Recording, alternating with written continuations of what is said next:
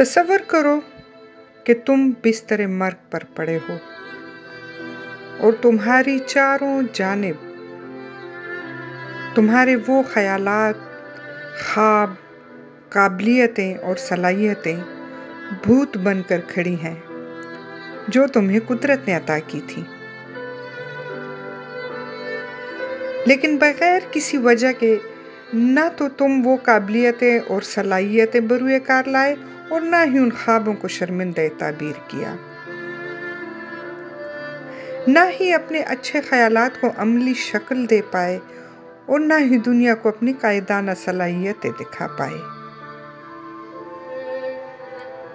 نہ تو تم نے اپنی آواز دنیا کو سنائی اور نہ ہی ان کے پڑھنے کے لیے کوئی کتاب لکھی۔ آج سب تمہیں غصہ بھری نگاہوں سے گھور رہے ہیں اور چیخ رہے ہیں کہ صرف تم ہی تو تھے جو انہیں زندگی دے سکتا تھا، لیکن نہیں دی۔ اور آج وہ بھی تمہارے ساتھ مر رہے ہیں ہمیشہ کے لیے۔